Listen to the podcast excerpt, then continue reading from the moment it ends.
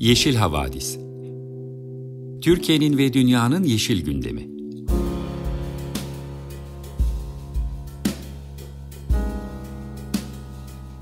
Hazırlayan ve sunanlar Demet Yaman Er, Savaş Çömlek, Dilan Altın Makas, Sare Abit ve Tansu Yeşilkır.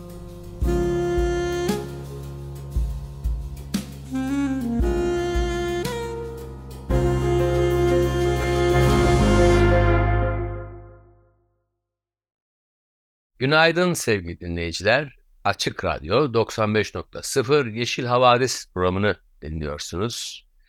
Bildiğiniz gibi Yeşil Havadis programında Yeşil Gazete'nin gözünden haftanın ekoloji ve iklim gündemini değerlendirip sizler için de bir söyleşi hazırlıyoruz.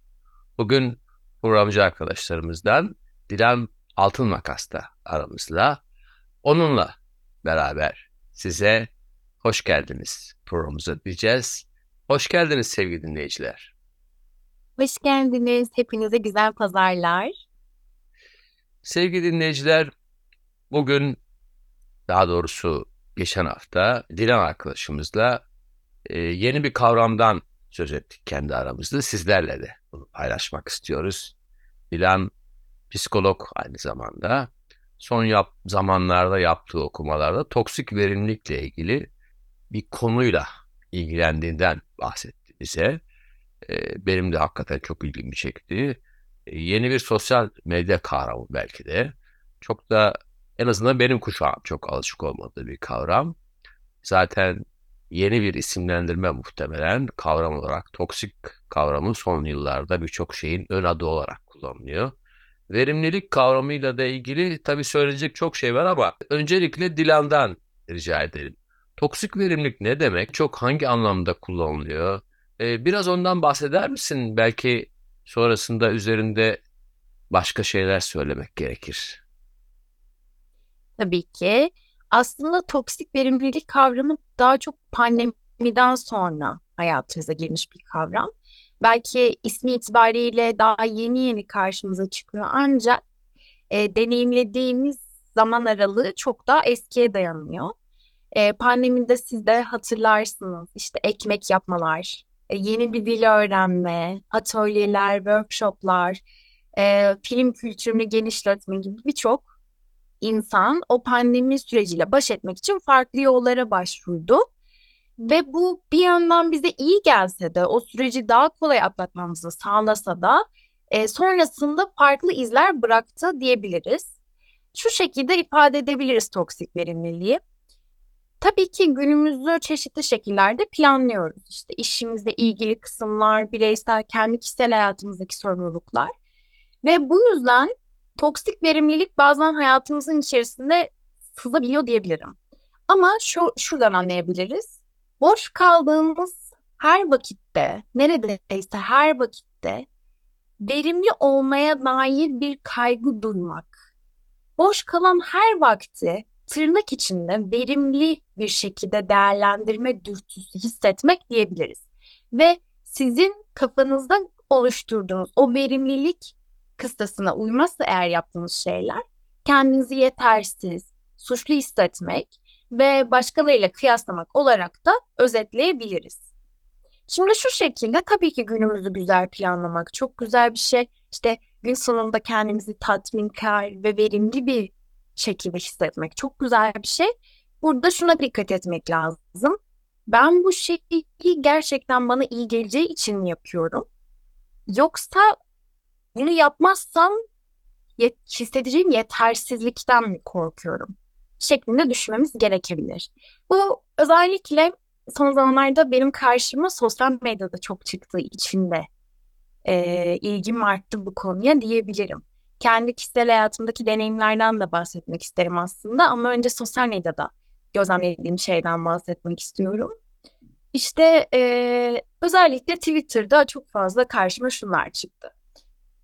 Bugünüm hiç verimli geçmedi. Şöyle kötü hissediyorum. Bugünüm iyi geçmedi, dinlenmeyi hak etmiyorum gibi insanların günlük planları hüsrana uğradığında kendi üstlerinde yarattıkları baskıya şahit oldum. Ve bunun aslında ne kadar çok yetersizlik hissini arttırdığını ne kadar çok insanların öz şefkatini azalttığını, içimizdeki o eleştirel sesinin ne kadar acımasızlaştığını fark ediyorum. Mesela işte o gün sabah erkenden kalkıyor olmanız, kendinizi çok meşhur ya bu ara belki Savaş sen de denk gelmişsindir.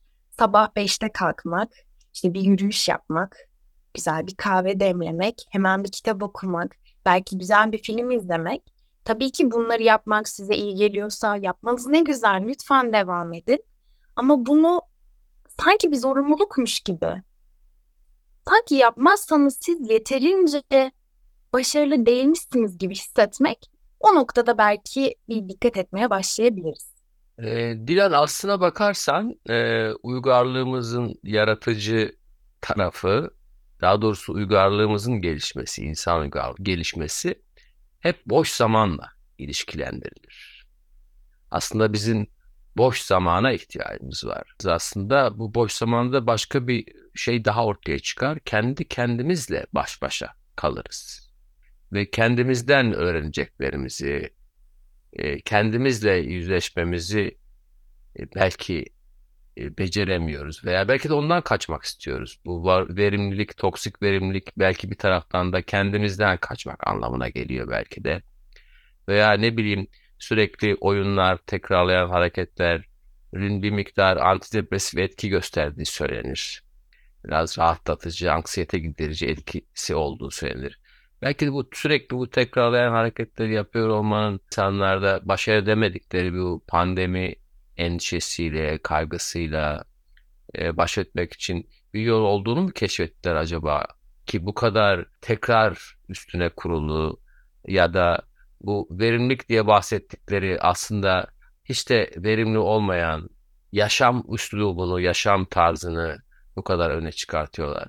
Ya da ya da sosyal medyanın yalan sahnelerinden bir tanesi mi bu olup bitenler?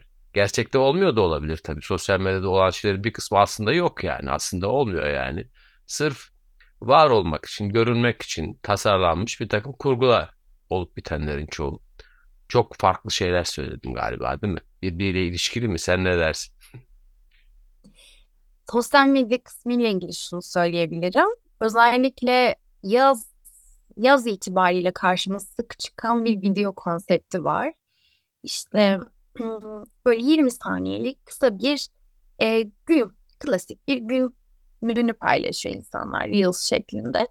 İşte sabah erken kalkıyorlar. Dediğim gibi biraz önce de sen söylediğin gibi işte güzel bir kahvaltı, kahve, yürüyüş, işte işlerini hallediyorlar. Ve tatlı bir müzik, güzel bir atmosferle birlikte o görüntü çok masum, güzel gözüküyor. Bir yandan şöyle tamamen kötü demiyorum asla motive edici ve iyi hissettirici bir tarafı var. Bunun kesinlikle var. İnkar edemeyiz. Ama tabii ki o videoda o boşluklar, o günün kalan boşluklarına yer verilmiyor. Ya da o kişi belki de o haftanın en verimli, tırnak içinde yine en verimli, en yoğun gününü paylaşıyor. Ama onu izleyen insan, bir gün böyle olmalı. Çünkü bu video benim bu ve buna benzer videolar benim sürekli karşıma çıkıyor. Bak insanlar neler yapıyor. İnsanlar sabah 5'te kalkıyor. İşte insanlar eve geldiğinde belgesel izliyor. Mobilden bir film izliyor. Bunun gibi şeyler mesela. Bunu e, bu noktası biraz sosyal medyanın tehlikeli olmaya başladığı kısım. Bunun haricinde nereye ihtiyacım var sorusunu sormak da çok önemli. Çünkü o gün eve geldiğinizde ihtiyacınız olan tek şey yatakta hiçbir şey yapmadan, telefonu elinize almadan, başka bir şey planlamadan uzanmak da olabilir. Belki sizin için o gün en verimli şey hiçbir şey yapmamak olabilir. Burada verimlilik kelimesinin anlamını belki biraz özelleştirmemiz gerekiyor. Çünkü çok genel bir anlam olmaya başladı. Mesela akademi.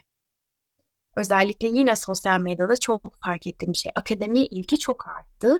Akademik bir şeyler yapmadığını insanlar yetersiz hissetmeye başladı. Yüksek lisans doktora yapmıyorlarsa kendilerini yeterince başarılı insan olarak görmemeye başladılar. Benim gözlemlediğim kadarıyla söylüyorum bu arada. Bu böyle olmaya da bilir. Benim için verimlilik o gün çok ünlü bir sanat filmi izlemek değil de belki çok tatlı. Hani çerezlik dediğimiz e, bir film izlemek olabilir. Bizim için o günün, o anın, o saatin verimlilik anlayışı değişebilir. O yüzden Michael genel verimlilik anlayışından biraz uzaklaşmak. Benim neye ihtiyacım var diye kendimize sormak ve öz disiplin ile kendini tüketmek arasında bir fark olduğunu kendimize hatırlatmak iyi olabilir. Evet günümüzü planlamak çok güzel, çok kıymetli. Böylelikle daha sistemli ilerleyebiliriz. Sorumluluklarımızı daha sistemli yerine getirebiliriz. Ama kendimizi mi tüketiyoruz? Her boşluğu doldurmaya mı çalışıyoruz yoksa gerçekten sorumluluklarımızı mı hallediyoruz? Onu bir sormak faydalı olabilir. Bazı sorumluluklar ertelenemez, yapılması gerekir evet. Ama mesela bireysel olarak çok mu fazla sorumluluk koyuyoruz? Hedeflerimiz o an çok mu fazla? Gerçekçilikten uzak mı? Epey bir süredir yapmıyorsanız mesela şimdi yılbaşının yeni yeni geçirdik. Büyük yılbaşı 2024 hedefleri gündemdedir. Bazıları belki istikrarlı bir şekilde devam ediyordur. Bazıları ya ben devam edemeyeceğim galiba diyordur. Tahminim o ki devam edemeyeceğim diyenlerin çok büyük bir kısmı kendine çok büyük hedef koyanlar. Yine orada da biraz toksik verimliliği görüyoruz. Çünkü sporda şu kadar iyi yapayım. Halbuki bir süredir spor yapmamış o kişi. Belki ilk başta günlük 20 dakika yürüyüşle başlamak daha iyi olabilir. Çok mu uzattım bilmiyorum bu kısmı ama umarım açıklayıcı olmuştur. O zaman izleyicilerimize de şöyle bir çağrıda bulunalım ya da bir anımsatmada bulunalım. Toksik verimlilik zaten sen yeterince bahsettin ne demek istediğini. Verimli olmamanın da keyifli olabileceğini, tembellik hakkının ne güzel bir şey olduğunu, boş zamanın ne kadar güzel olduğunu anımsatalım. Biz de anımsayalım tabii kendimiz için de anımsayalım. Sosyal medya ile belki gerçek yaşam arasındaki farklılıkların da farkında olalım belki de. Gerçek yaşamı biraz daha sevelim. Bugünlerde çok bahsediyoruz bundan.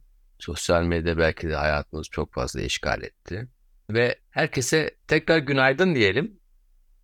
Ve bundan Günaydın. sonraki programımıza geçmeden önce bir müzik arası verelim. Bugün The Smiths grubundan parçalar çalmak istiyoruz size. İngiltere Manchester'da doğan bir grup, bir rock grubu. 1982-87 yılları arasında albüm kayıtları yapmış bir grup. There is a light that never goes out. Merhabalar herkese, ben Sare. Bugün sizlere e, Yeşil Gazete'den seçtiğim bazı haberleri seslendireceğim. Bu haberlerden ilki İngiltere'deki e, nehirlerin %83'ünde görülen fosfat kirliliği ile alakalı. İngiltere'de yapılan kapsamlı bir araştırma, ülkenin nehirlerinin alarm verici düzeyde fosfat kirliliğine maruz kaldığını, nehirlerin %83'ünde fosfat kirliliği tespit edildiğini ortaya koydu. Angeline Trust tarafından organize edilen ve Birleşik Krallık'ta bugüne kadar gerçekleştirilen çalışma kapsamında balıkların yaşam alanlarını korumak için çaba sarf eden yüzlerce gönüllü balıkçı, ülke genelindeki 190 nehri izleyerek 3800'den fazla su örneği topladı. Toplanan veriler nehirlerdeki fosfat kirliliğinin esas olarak tarımsal akış ve şirketlerin döktüğü kanalizasyon atıklarından kaynaklandığını ortaya çıkardı. Peki bu neden önemli? Fosfat kirliliği sucul ortamda aşırı alg büyümesine yol açıyor. Nehir sularındaki çözülmüş oksijen seviyesini düşürüyor ve bu da sucul canlıların yaşamını tehdit ediyor. Angeline Trust'ın CEO'su Jamie Cook, bu tür çevresel sorunlara karşı daha etkili bir mücadele çağrısında bulunarak ilk yıllık rapor, ülke genelindeki nehirlerin fosfat fazlalığından ciddi şekilde zarar gördüğünü gösteriyor. Nehir kirliliğiyle mücadele etmek ve kirliliğe sebep olanları hesaba katmak için mevcut yasaların güncellenmesi ve daha fazla denetim gerekiyor dedi. Guardian'ın aktardığına göre Birleşik Krallık hükümeti bu çalışmanın ışığında Avrupa su yolları için belirlenen kirlilik standartlarını belirleyen Avrupa Birliği Su e, Çerçeve Direktifinden ayrılma planları yapıyor. Ancak bu ayrılık su kalitesi düzenlemelerinin daha da zayıflamasına yol açabilir. Mevcut fosfat kirliliğini azaltma hedefleri zaten eleştirilere maruz kalıyor. Çevre, Gıda ve Kırsal İşler Bakanlığı Sözcüsü, su kirliliğiyle mücadele için kapsamlı eylemler alındığını ve daha güçlü düzenlemeleriyle daha sert yaptırımların uygulanacağını belirtti. İngiltere bakanları Avrupa su yolları için kirlilik standartları belirleyen Avrupa Birliği'nin su çerçeve direktifinden ayrılmayı planlıyor. Planlara göre bu e, direktif artık İngiltere'nin yasal olarak bağlayıcı çevresel hedeflerinin bir parçası olarak değerlendirilmeyecek. Bu da su kalitesi düzenlemelerini daha da zayıflatabilir maalesef. İngiltere'deki fosfat kirliliğini azaltma hedefleri zaten zayıf. Mevcut planlara göre su şirketleri yalnızca en büyük kanalizasyon tesislerinde fosfatı çıkararak ve nehirlerin alt kısmında çevresel hedeflere ulaşabiliyor. Ee, ve bu da en düşük yatırım seviyesiyle hedeflerin gerçekleştirilebileceği anlamına geliyor. Peki fosfat kirliliği nedir? Ötrofikasyon, su kütlelerinde besin maddelerinin aşırı birikimi sonucu meydana geliyor. Ve bu durum aşırı bitki ve alg büyümesine sebep olabiliyor. Bu süreç su yüzeyinde yoğun alg çoğalmasına ve çiçeklenmesine neden oluyor. Alg çiçeklenmesi suyun oksijen seviyesini düşürerek balık ve diğer su canlılarının yaşamını zorlaştırabiliyor. Ayrıca bu algler zararlı toksinler üretebilir ve bu da suyun kullanımı için risk oluşturuyor. Bahsettiğimiz gibi aslında fosfat kirliliği su ekosistemlerinin biyolojik çeşitliliğini azaltabilir, ötrofikasyon belirli türlerin aşı, aşırı büyümesine yol açarken diğer türlerin azalmasına veya yok olmasına neden olabilir. Bu durum ekosistemin dengesini bozarak uzun vadede daha büyük çevresel sorunlara yol açabilir. Fosfat kirliliğinin önlenmesi için tarım uygulamalarında gübre kullanımının düzenlenmesi, endüstriyel süreçlerde fosfatın azaltılması ve evsel atıkların etkili bir şekilde işlenmesi gibi yöntemler öneriliyor. Ayrıca fosfatsız deterjanlar kullanmak ve atık su arıtma tesislerinin etkinliğini artırmak da bu sorunun çözümüne katkıda bulunabilir. Tabii ki bu haberimiz İngiltere'den de ancak benzer şeyler bizim ülkemiz için de geçerli. O yüzden biz de aslında burada bahsedilen önlem yöntemlerini dikkate alabilir ve kendimiz uygulayabiliriz. Bir diğer haberimiz Yeni Zelanda'dan. Yeni Zelanda kozmetik ürünlerinde sonsuz kimyasalları yasaklıyor. Peki bu ne demek? Kozmetik ürünlerde sıklıkla bulunan ve sonsuz kimyasallar olarak adlandırılan perfluoralkil ve polifluoralkil maddelerinin kısa, kısaltılması olarak da PFS kullanımı Yeni Zelanda'da 2026 e, yılının itibaren yasaklanacak. Bu maddeler kozmetik ürünlerin cilde daha iyi uyum sağlaması, daha uzun ömürlü, yayılabilir ve suya karşı dayanıklı olması için kullanılıyor en temelde. Yaklaşık 14 bin kimyasalı kapsayan bu maddeler suya, lekelere ve ısıya karşı dirençli ürünler yapmak için kullanılıyor ve maddeler neredeyse yok edilemez olduğu için sonsuz kimyasallar olarak isimlendiriliyor. Guardian'da yer alan habere göre uluslararası alanda yayılan, e, yayınlanan kanıtlar bu sonsuz kimyasalların kanser, doğa, e, doğum kusurları ve insanlarla hayvanların bağışıklık sistemleri üzerindeki olumsuz etkileriyle e, ilgili kanıtlar sunuyor. Bu kimyasallar içme suyu kaynaklarında, deniz suyunda, yağmurda, yeraltı sularında, deniz buzunda ve insan kanında tespit edildi. Yani aslında çok geniş bir alana yayılmış durumda zaten. Ayrıca tıraş köpüğü ve ruj gibi kozmetik ürünlerde, teflon tavalar ve pizza kutularında da bulunabiliyor bu maddeler. Yeni Zelanda Çevre Koruma Kurumu bu kimyasalların küçük bir sayıda kozmetik üründe bulunmasına rağmen potansiyel risklere karşı tedbirli bir yaklaşım izlendiğini belirtti. Kozmetik ürünler için uygulanacak olan bu yasak, çevreyi sonsuz kimyasallardan koruma adına atılan adımlardan biri. Ve bu kimyasalların çevre üzerindeki etkilerinin test edilmesini ve bunları içeren yangın söndürme köpüklerinin kullanımını aşamalı olarak sonlandırmayı da içeriyor.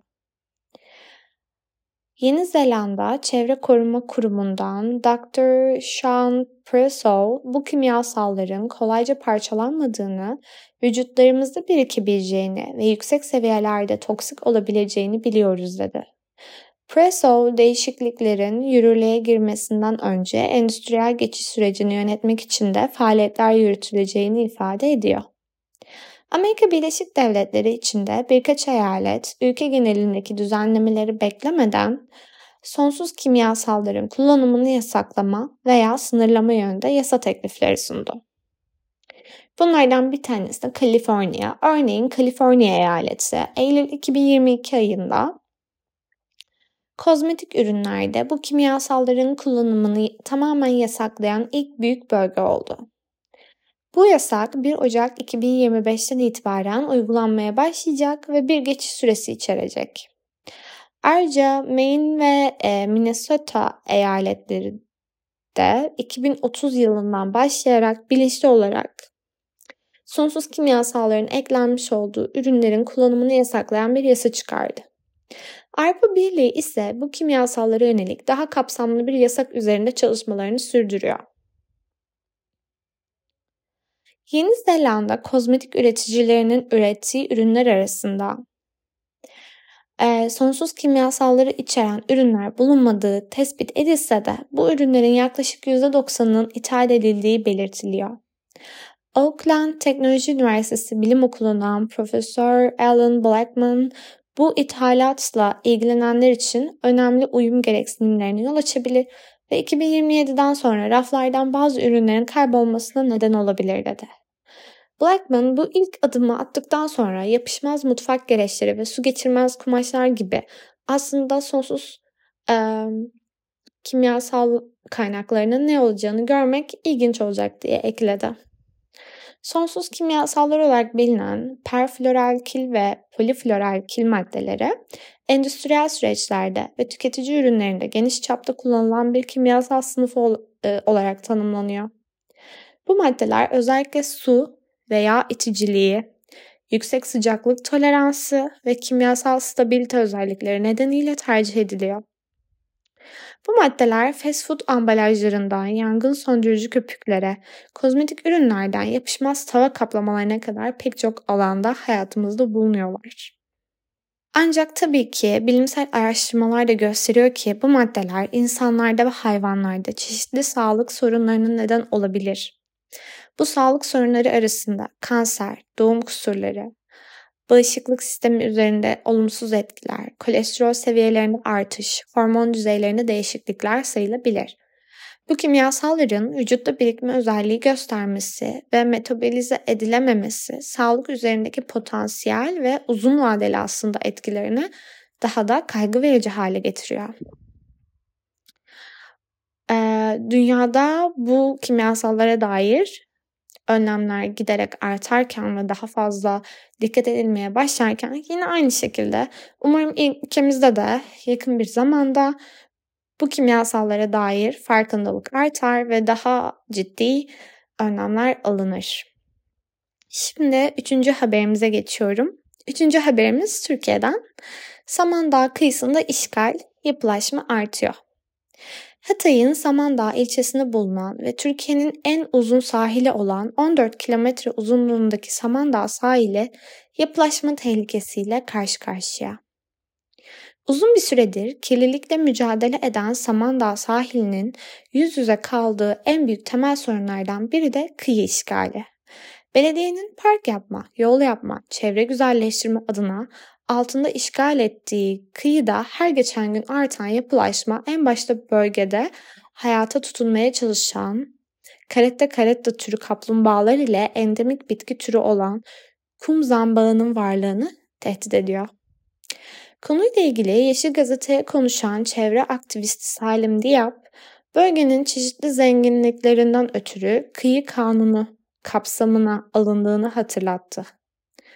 14 kilometrelik sahil boylu boyunca Klenium midas ve Caretta caretta türü kaplumbağaların üreme merkezi. Samandağ Belediyesi son dönemlerde hizmet adı altında sahilde park düzenlemeleri yapıyor. Parkları kıyı kenar çizgisi yani kumsal üzerinde inşa ediyor. Dışarıdan kumsalın üzerine toprak taşıyorlar. Toprağın üzerine beton döküyorlar, park yapıyorlar, yol yapıyorlar. Yani kıyı kenar çizgisi içerisindeki kaplumbağa üreme merkezlerinin üstüne beton döküyorlar. Diab aynı zamanda belediyenin inşa ettiği parklarda yaptığı ışıklandırmalar sebebiyle yumurtadan çıkan yavru kaplumbağaların denize gitmek yerine ışığa doğru gittiğini, bu nedenle birçoğunun araçlar tarafından ezildiğini aktardı. Aktivist Salim Diab sahildeki ilk park düzenlemesinin yıllar önce yapıldığını, şimdi ise aynı bölgede bulunan ve Alevilerce saygın bir makam olan Hızır Türbesi'nin etrafında çevre düzenlemesi yapılmaya başlandığını da bildirdi. Bu çalışmalar kapsamında çok büyük bir kumsal alanın toprakla doldurulup üzerine beton dökülüp yine parka dönüştürüleceğini öne süren Diab, Alevi inancına göre asıl önemli olanın oraya dökülen beton değil, oradaki kum zambaklarının ve diğer canlıların hayatta kalması olduğunu ekledi. Kanunların işletilmesiyle beraber oradaki yapılaşmanın derhal durdurulması gerektiğini kaydeden Salim, normalde tek bir kökünü koparmanın cezası 100 bin Türk lirası iken bu yapıların inşasında binlerce kök kum zambağı koparıldı diye konuştu. Bununla birlikte bu haftaki e, bana ayrılan kısmın sonuna geldik. E, önümüzdeki hafta umarım daha güzel haberlerle tekrar bir araya gelmek üzere. E, sizlere The Smiths'in I Know It's Over şarkısıyla veda ediyorum. Günaydın sevgili dinleyiciler. Açık Radyo 95.0 Yeşil Havadis programının söyleşi köşesindeyiz. Bu hafta bir akademisyen konuğumuz var. Kendisi ilginç bir konuda çalışıyor. Fransa'dan, Paris'ten bağlandık kendisine. İklim değişikliğiyle beraber hayatımıza giren, gezegeni ve hepimizi ilgilendiren bir takım e, yeni durumlar var. Bu yeni durumlardan bir tanesi de Kuzey Kutbu ile ilgili. Arktik bölgesiyle ilgili hem politik hem ekonomik hem sosyal bir takım gündemler var. Ülkemizde de bu gündemle ilgili bir takım laflar, sözler duymaya başladık son zamanlarda. E, sosyal medyadan ve hükümetin söylediklerini dinlememek e, gayretiyle e, uzak duran insanlar dışında herkes bir miktar bunları duydu aslında. İstemesek de duyuyoruz. Bizim memleketimizde öyle bir gelenek var son zamanlarda. Televizyon seyretmiyorum, sosyal medya izlemiyorum. Çünkü olup bitenlerden mutlu değiliz ve sürekli bu mutsuzluğun içerisinde yaşamak istemiyoruz anladığım kadarıyla. Kendi kabuğumuza çekiliyoruz bir miktar. Ama hepimiz öyle değiliz tabii. İstesek de istemesek de olup bitenler bizi ve yaşamımızı bir biçimde sızlıyor, geliyor, duyuyoruz. Eda Aydın'la birlikteyiz. Kendisi biraz önce bahsettiğim gibi akademisyen. Hoş geldiniz diyelim kendisine. Belki önce biraz kendisinden söz eder bize. Sonra da e, ana konumuz olan Arktik ile ilgili konuşuruz. Merhaba, çok teşekkürler davetiniz için. Ee, evet ben Eda Yaydın, Londra Üniversitesi'nin Paris kampüsünde Uluslararası Politikalar Departmanı'nda öğretim üyesiyim. Aynı zamanda yine Paris'te bulunan Jean Mallory Enstitüsü'nde Arktik üzerine araştırmalar yapan bir laboratuvarda da araştırmalarımı e, yürütüyorum. 10-12 senedir de Arktik bölgesi üzerine çalışıyorum. Daha spesifik olarak da aslında Rusya, Norveç arasındaki egemenlik e, problemlerini çalışıyorum. Ama bu daha çok böyle iklim krizi kontekstinde bir e, politikaya bakıyorum. Yani bu da demek oluyor ki şöyle 2000'lerin başından itibaren bakıyorum aradaki ilişkilere. Çünkü iklim krizi bu dönemlerde çok e, çıkışa geçti e, Arktik bölgesinde. Çok da e, mutluyum açıkçası bu programda olmaktan. Çünkü Kuzey Kutbu dediniz. Benim de en büyük takıntım Türkçe'de Kuzey Kutbu demeyelim, Arktik diyelim. Burada da belki bu programda da bu konuya da biraz el atmış oluruz. Evet, önce o zaman ta- tariflerle başlayalım. Arktik nedir? Kuzey Kutbu nedir? İklim değişikliğinin buzlara erittiğini biliyoruz buzların erimesiyle e, coğrafyanın değiştiğini, coğrafyayla birlikte siyasetin uluslararası ilişkilerin de etkilendiğini ki biliyoruz. Bizim ülkemizden de e, bölgeyle ilgili hak iddiaları sessiz de olsa dile getirilmeye başlandı. Halbuki bizim hiç oraya bir komşuluğumuz yok. Bizden çok uzak bir bölge. Bunların, e, bütün bunların çerçevesinde herhalde bir e, uluslararası ilişkilerle bu kadar yakından ve özel olarak ilgilenen bir kişiden e, duymak isteyeceğimiz şeyler olacak. Ülkemizdeki gündeme e, tabii ki bugünlerde çok da ciddi bir şekilde müdahale etme şansımız yok ama En azından entelektüel olarak konudan haberdar olmak isteyen izleyicilerimiz mutlaka olacaktır. Özellikle de iklim değişikliğinin sesi olan Açık Radyo'da bu konuyla ilgili tabii ki bir şeyler duymak isteriz. Önce bir tanımlarla başlayalım. Evet, sizi dinliyoruz. Evet, ilk önce ben yine meşhur şeyimle başlayayım. Kuzey Kutbu değil, Arktik. Ee, evet. önemli ve yani hani her yerde de bunu böyle söylemeye çalışıyorum. Çünkü şimdi Google Translate'e çeviriye yazdığınızda Kuzey e, Arktik diye Türkçe Kuzey Kutbu diye çeviriyor. Buradan bence geliyor aslında. Yani direkt çevirisi böyle Türkçe'de. Oysa ki Arktik dediğiniz şey kocaman bir bölge. Yani Arktik dediğinizin içinde 4 milyon nüfus var. Bunun içinde yerel halklar var. İşte bu ülkelerin 8 ülkenin vatandaşları var. Kaynaklar var.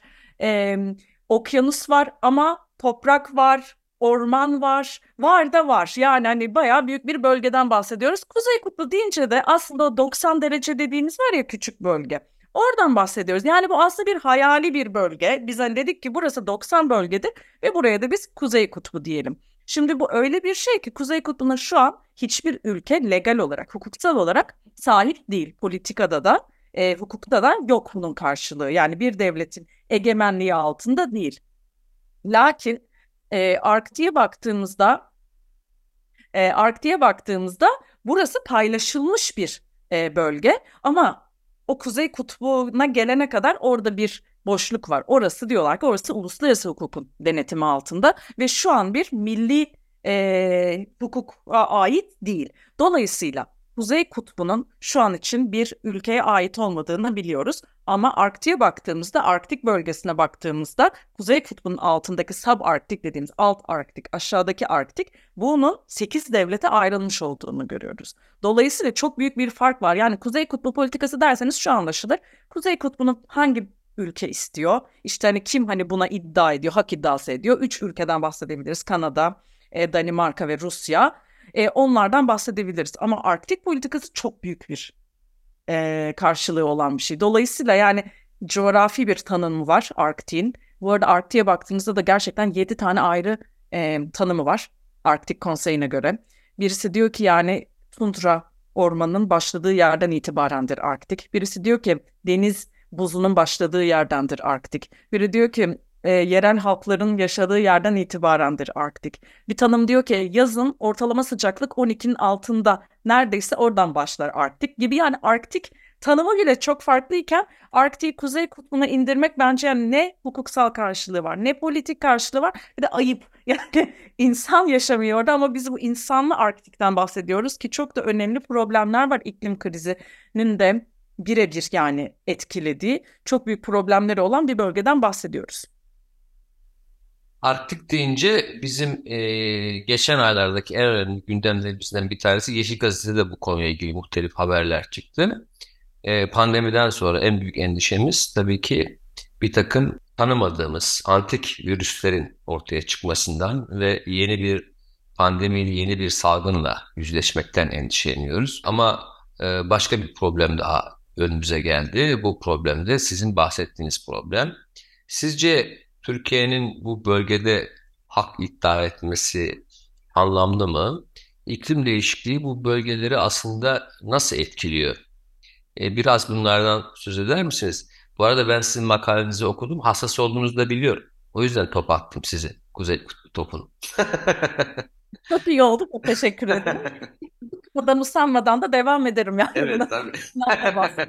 ve yazmaya. Sürekli de böyle ara sıra aklıma geldikçe hatta e, sosyal medyada da bir anda durup dururken diyorum bu arada Kuzey Kutbu değil Arktik falan diye yani. Evet. E, keyif alıyorum. Yani şimdi Arktik'e bakarsanız iklim krizinden en çok etkilenen bölge. Çünkü işte yani bu teknik olarak baktığınızda işte El Nino efekt var. E, su yukarıya çıkıyor sıcak su Arktik'te soğuyup aşağı inmesi gerekiyor ama Arktik'te artık soğumuyor bu su. O yüzden sıcak iniyor. Dolayısıyla buzulları eriterek iniyor. Dolayısıyla işte biz güneyde bunu sel olarak görüyoruz. Daha farklı böyle hani fiziksel etkilerini görüyoruz diye. Yani açıklıyoruz bunu hani Arktik'in birincil olarak F şeyinin etkisini. Dolayısıyla hatta bütün Arktik konferanslarında politikacılardan araştırmacılara yeni bir e, yani yeni dediğim de bu 2017'de başladı Arktik'te olan Arktik, Arktik'te kalmaz artık diye. Çünkü yani ne olursa iklimde Arktik'teki aşağıyı etkiliyor. Çünkü önceden daha hani böyle uzak bilinmeyen bir bölge olan Arktik artık dünyayı etkilediği için iklim nedeniyle ve çevresel nedenlerle e, önemli bir yer araştırma alanında. Birinci önemi bu. İkinci önemi evet yani yapılan araştırmalara göre ciddi bir petrol gaz e, stokları var Arktik'te ve bunu zaten buradaki ülkeler kullanıyorlar. Yani Rusya, Norveç gibi hani bu e, petrol gaz devleri bunun zaten farkındalar.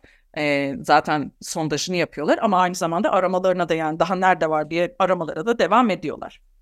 Şimdi bu da bir doğru yani evet eriyor ve de böyle bir durum da var. Ama şöyle bir durum var yapılan araştırmalara göre bütün bu stoklar zaten bu devletlerin kıta sahanlıkları içinde.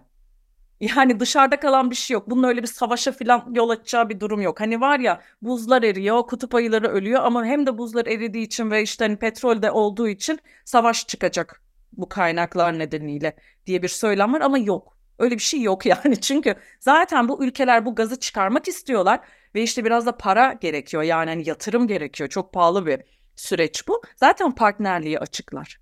Yani e, kimse de kafasına göre gidip aa burada da gaz varmış ben de geleyim biraz yapayım. Mesela Türkiye'nin hak iddiası dediniz ya Türkiye zaten hak iddia edemez Arktik'te. Yani öyle bir durum söz konusu değil. Petrol, gaz konusunda girecek olursak ne yapabilir? Rusya ile partnerlik yapabilir, Norveç ile yapabilir. Yani buradaki ülkelerle yapabilir. İsterse işte Amerika ile Alaska'da yapabilir bir partnerlik, ekonomik partnerlik ve böylece petrol, gaz şeyine girebilir, ekonomisine girebilir. Ama onun dışında Türkiye'nin gidip de ben biraz petrol, gaz arayayım kafama göre diyebileceği bir durum söz konusu değil. Keza zaten hukuksal olarak hepsi bu devletlere ait bu gazların. Yeni bir şey var, e, o da yeni deniz yolları var. Bir deniz yolu Rusya'nın hemen Arktik yolu. E, o Rusya'nın yönetimi altında. Diğeri Kanada'da e, kuzeybatı geçişi. O da Kanada'nın yönetimi altında. Bir tane açılırsa dedikleri bir şey var. O da böyle hani Arktik okyanusun ortasından geçen e, merkez Arktik yolu diyebiliriz. Kutup yolu diyebiliriz hatta. O da şöyle ki bu da Uluslararası Denizcilik Örgütü'nün yönetimi altında. Yani hiç kimsenin öyle kafasına göre gidip Arktik'te faaliyet gösterebileceği bir durum söz konusu değil. Türkiye'ye gelecek olursak biraz daha hani böyle içeri girecek olursak Svalbard anlaşmasına e, ona da Türkiye bilmiyorum nasıl e, farkındalık bu konuda var mı hiç? Yani bu anlaşmayı sizin makalenizi okumasaydım ben de duymamıştım yani. Evet, o güzel. Yani şöyle, evet yani bu konuda bir farkındalık yok. Türkiye neden o zaman bu anlaşmaya girdi? Neden girmesin? Bunu da tartışabiliriz diğer taraftan. Çünkü e, bir uzman var e, Norveç'te bana şey demişti. Bedava bir anlaşma, hiçbir yükümlülüğü yok. Yani imza atacak ve bitecek. Tabii ki girer. Yani neden girmesin? İlgileniyorsa girebilir e, demişti. Ve hakikaten de işte şimdi bir taraf oldu yani imzaladı. Şimdi Paris'e geldi. Çünkü aslında Paris'te imzalandığı için anlaşma 1920 Paris Anlaşması diye geçiyor. Şu an işte Paris'ten onay gelecek ve hani gidecek artık Svalbard'a üye olacak. Bu neyi değiştirir? Bu teknik olarak aslında bir şey değiştirmiyor. Şöyle işte anlaşmaya göre buna in, taraf olan ülkelerin vatandaşları gidip Svalbard'da yaşayabilir deniyor.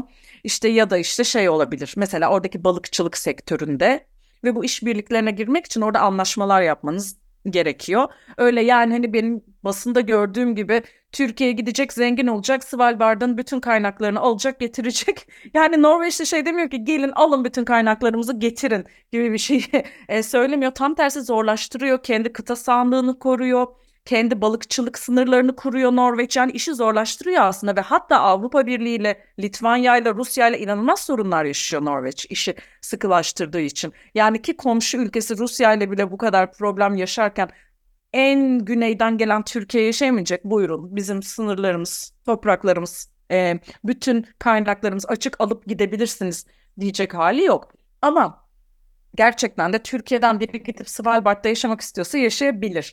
Ama şunu da unutmayın Svalbard dünyanın en pahalı yeri. İşte bir gecelik otelinde 300-400 euro verilerek kalınan e, bir yer. Çünkü çok koruyorlar yani çevresel olarak çok hassas bir yer olduğu için ve işte sokakta mesela tüfeksiz dolaşmak yasaktır. Çünkü işte kutup ayıları da orada yaşıyor. Yani kutup ayısı daha çok insandan diyebilirim. Öyle bir yerden bahsediyoruz. Hani öyle gidelim de Norveç'te yaşayalım gibi değil Svalbard. Yani hani ciddi bir e, durum var. Tamam vize gerekmiyor da Peki, Hani öyle size gelin burada yaşayın. peki bizim ilk aklımıza gelen şeylerden bir tanesi iklim krizinin bu aşamasında fosil yakıtların yerinde bırakılması gerektiğini düşünüyoruz. Konuyla ilgili uluslararası anlaşmalar, COP toplantılarında çıkan kararlar var. Acaba e, bu fosil e, yakıtların yerinde bırakılması için elimizde bir şans, bir anlaşma, bir uluslararası baskı bir şey var mı? Yoksa gene ipi, ipe un seren ülkeler mi var ortalıkta? Bence bu son söylediğiniz özellikle yani şimdi 24 Şubat 2022 Rusya'nın Ukrayna işgalinden itibaren bu iyice bir ivme kazandı. Yani biz Rusya'yı nasıl dışarıda bırakırız diye düşünürlerken Norveç'e yöneldiler. Norveç şu an işte Almanya'ya birincil şey ihraç ediyor e, petrolü gazı. Ama bakarsanız mesela Norveç'in içinde Norveç sırf elektrikle yani bu yeni kurduğu e, sistemle kendi ülkesini şey yapıyor, enerjisini sağlıyor. Diyor ki ben petrol gaz kullanmıyorum. Günahı başkasına satıyor aslında Norveç. Yani ve bunda diyor ki ben ülkemde kullanmıyorum. Ama devam ediyorsun bunu üretmeye yani orada yakılıyor. Kendi toprağında yakmıyor çıkan petrolü gazı. Diyor ki bakın diyor benim benim diyor şeyim yok diyor. Burada bir katkım yok diyor iklim krizine kötü olarak. Ama onu Almanya'ya gönderiyor. Almanya'da yaktırtırıp hani onun yine çevreye kötü olarak etkiliyor yani. Yani günahını oradan eee, şey yapıyor, çıkarıyor ve bu arttı. Yani e, Rusya Savaşı'ndan beri arttı. Bir yandan da şey oldu ama bir yandan da hani böyle yeşil ekonomiye de geçmemiz gerekiyor. Durumu da arttı. Bu da aslında birinci sebep yine Rusya oldu. Şimdi bu Rusya'dan petrol gazı alamazsak e, nereden alacağız? E o zaman bir de bu yeşil çözümlere bakalım dediler. Ve hani bu yeşil çözümlerin de arayışına girdiler. Bir yandan da mavi çözüm arayışı diye bir şey var. Norveç'te okyanus e, dibinin yani okyanus yatağından mineral çıkarmaya başlanacak. Ve bunu bütün bilim insanları karşı çıktı. Dediler ki bu kesinlikle tavsiye etmiyoruz. Çünkü nasıl bir zarar vereceğini bilmiyoruz okyanusa. Ama parlamentodan geçti yani Norveç bunu yapacak. Ve hatta Jonas Gahr Paris'e geldi Kasım ayında. Macron'la görüştü. Macron ona ders verircesine işte şey dedi. Biz hiç tasvip etmiyoruz bu eee, durumu, bu mineral arayışınızı. Yunus çok sinirlendi mesela. Deklarasyonu imzalamadı. Siz kimsiniz de bize okyanus anlatacaksınız minvalinde. Eee, bir eee, tavır sergiledi ve imzalamadı deklarasyonu bu kutup zirvesini Paris'te. Geri gitti. Yani böyle bir de şey var. Biz okyanusu herkesten daha iyi biliyoruz. Biz çözümleri bulacağız. Anlayışı var. Ama iklim krizini de ikincillediler yani. İkincil e, duruma düştü Ukrayna Savaşı nedeniyle. Ve hatta bir hafta önce Norveç'te büyük bir konferans vardı. Bilim insanları şey dedi. Politikacılar acaba siz bir adım geri mi çekilseniz? Çünkü bizim çalışmalarımız durdu. Sizin yüzünüzden. Yani durum bu. Hani iklim krizi gerçeği var. En çok artıyı e, ilgilendiriyor. Ama yine politika daha öncelikli. Politikacılar tabii halka söz verdiler. iklim krizini çözme konusunda. Bu sözlerini yerine getirmeleri gerekiyor. Bundan kaçma ihtimalleri yok tabii ki ama uluslararası ilişkilerde tabii e, iki yüzlülük, ipe un serme, oyalama taktikleri anlaşıldığı kadarıyla en azından bizim kısa ömrümüzde deneyimleyebildiğimiz kadarıyla çok sık yapılan işler. E, umarım her şey arzu ettiğimiz gibi devam eden, var mı bununla ilgili bir güvence, uluslararası anlaşmalarda son söylemek istediğiniz bir şey var mı bu konuyla ilgili? Çünkü bu söyleşinin bir süresi var ve süremizi neredeyse dolduruyoruz. Yani son şöyle aslında bu hani son COP'a bakarsak COP 28 oldu. Evet. Ee, onu e, hani konuşuyorduk nasıl bir sonuç çıkarabiliriz nedir hani yine bu kadar pesimist mi diye. Şöyle bir yorum da geldi yani ilk kez şey demediler bu hep güneydeki ülkelerin suçu hani falan bu bizim suçumuz değil. Bunu bıraktılar en azından bu söylemi bıraktılar. Daha bir somut e, çözümlerden konuştular. Bir tık daha iyiydi gibi e, bir söylem vardı biz arkadaşlarla departmanda konuşurken. E, Arktik konusuna gelecek olursak çok önemli çalışmalar var. Yani gerçekten de çok güzel çalışmalar yapılıyor. Hani bu inkar edilemez bir gerçek. Zaten Arktik Konseyi dediğiniz şey politik konsey ama bütün kararlar bilimsel e, hatta buna işte şey diyorlar e, bilim bazlı politika üretiyorlar. E, bu altı tane bilim konseyi ne derse onun kararlarının ışığında bir karar vermeye çalışıyorlar bölgeyle e, ilişkili olarak ve hatta şimdi Rusya ile işbirliğinin ne kadar önemli olduğunu vurguladılar bir hafta önce. Çünkü Rus topraklarına erişim yok. Yani Arktik'in %53'üne erişim yok bir süredir. E, dediler ki biz buraya geri dönelim çünkü gözlemleyemiyoruz. Permafrost dediğimiz bir şey var, donmuş toprak. Yani Rusya'nın Arktik'inde böyle bir durum var ve biz bunu gözlemleyemiyoruz. Biz buraya geri dönelim çünkü iklim krizinin etkisini direkt orada göreceğiz gibi bir durum söz konusu. Yani bu iklim krizinin ciddiyetinin tekrardan farkına vardılar iki sene sonra. Hani bizim işlerimiz bayağı bir durdu ve bu çok önemli aslında iklim krizi yine birincil önceliğimiz olmalı deyip bu da aslında umut verici bir şey bence. Yani söylem anormal derecede değişti geçen hafta. Ee, Rusyasız biz işbirliği yapamayız. Ay Rusyasız biz aslında iklim krizi konusunda bir şey yapamayız dendi. Yani o politik kararlar şimdi dönmeye başladı. En büyük korkuları Rusya'yı kaybetmek çünkü. Yani o Rus toprağını kaybetmek. Evet. Bu da olum. Rusya'nın bölgedeki etkinliği tabii ki ve sahip olduğu toprak oranı hakikaten çok büyükmüş. Şimdi %53 çok büyük rakam. Olayla ilgili bilimsel verilerin gelmiyor olması da endişe verici. Yani uzun zamandır popüler olan bir diziden Winter is Coming yani. Bu taraftan bütün korktuğumuz her şey oradan geliyor ve e, gözcüler, bilim insanları anladığım kadarıyla e, gözlenmesi gereken e, bölgenin önemli bölümünden bilgi alamıyorlar. Neler olduğunu bilmiyoruz. Dolayısıyla da korkmakta haklıyız. E, virüsler mi gelecek? Yoksa çok hızlı bir ısı artışı mı gelecek? E, çok daha büyük felaketler mi, tanımadığımız felaketlerle mi karşılaşacağız bilmiyoruz tabii ki. E, güve, güvenebileceğimiz çok da bir şey yok. İşte bilim insanları dışında politikacılara çok fazla güvenemiyoruz maalesef. Dolayısıyla bu konseyde bilim insanlarının etkili olması gayet sevindirici. Etkili olduğunu duymak sevindirici bir haber en azından. Doğru bilgiler gelecek oradan diye düşünüyoruz. Programımıza katıldığınız için çok teşekkür ederiz. E, yeniden gündem olunca artık yeniden sizinle iletişime geçmek isteriz. Size de çalışmalarınızda başarılar diliyoruz. Ben teşekkür Umarım- ederim. Çok Bu konuyla ilgili daha çok sizden ses duyarız. tabii keyifle, zevkle. Çok teşekkür ederiz. Hoşçakalın. günler. Hoşçakalın. Sevgili dinleyiciler, sizlere yine The Smiths grubundan bir parçayla veda edeceğiz. This Charming Man.